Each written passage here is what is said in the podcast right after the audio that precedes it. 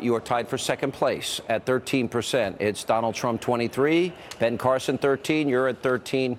That is 49% of the Republican primary voters are saying they don't want a politician. And obviously That's a big right. increase for you. I'm sure you're happy with the numbers. What is your reaction to that? Well, how should we interpret that?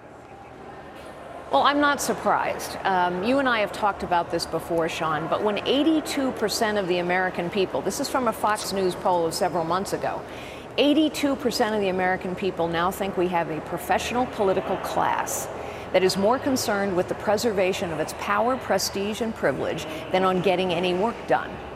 And so when you believe that, and there's lots of evidence to support that belief, by the way, it means it's Republicans, Independents, and Democrats. Gallup has been tracking this, and 75% of the American people now think the federal government is corrupt. That's a strong word. So when you believe that, and the facts support your belief, what you're looking for is leadership.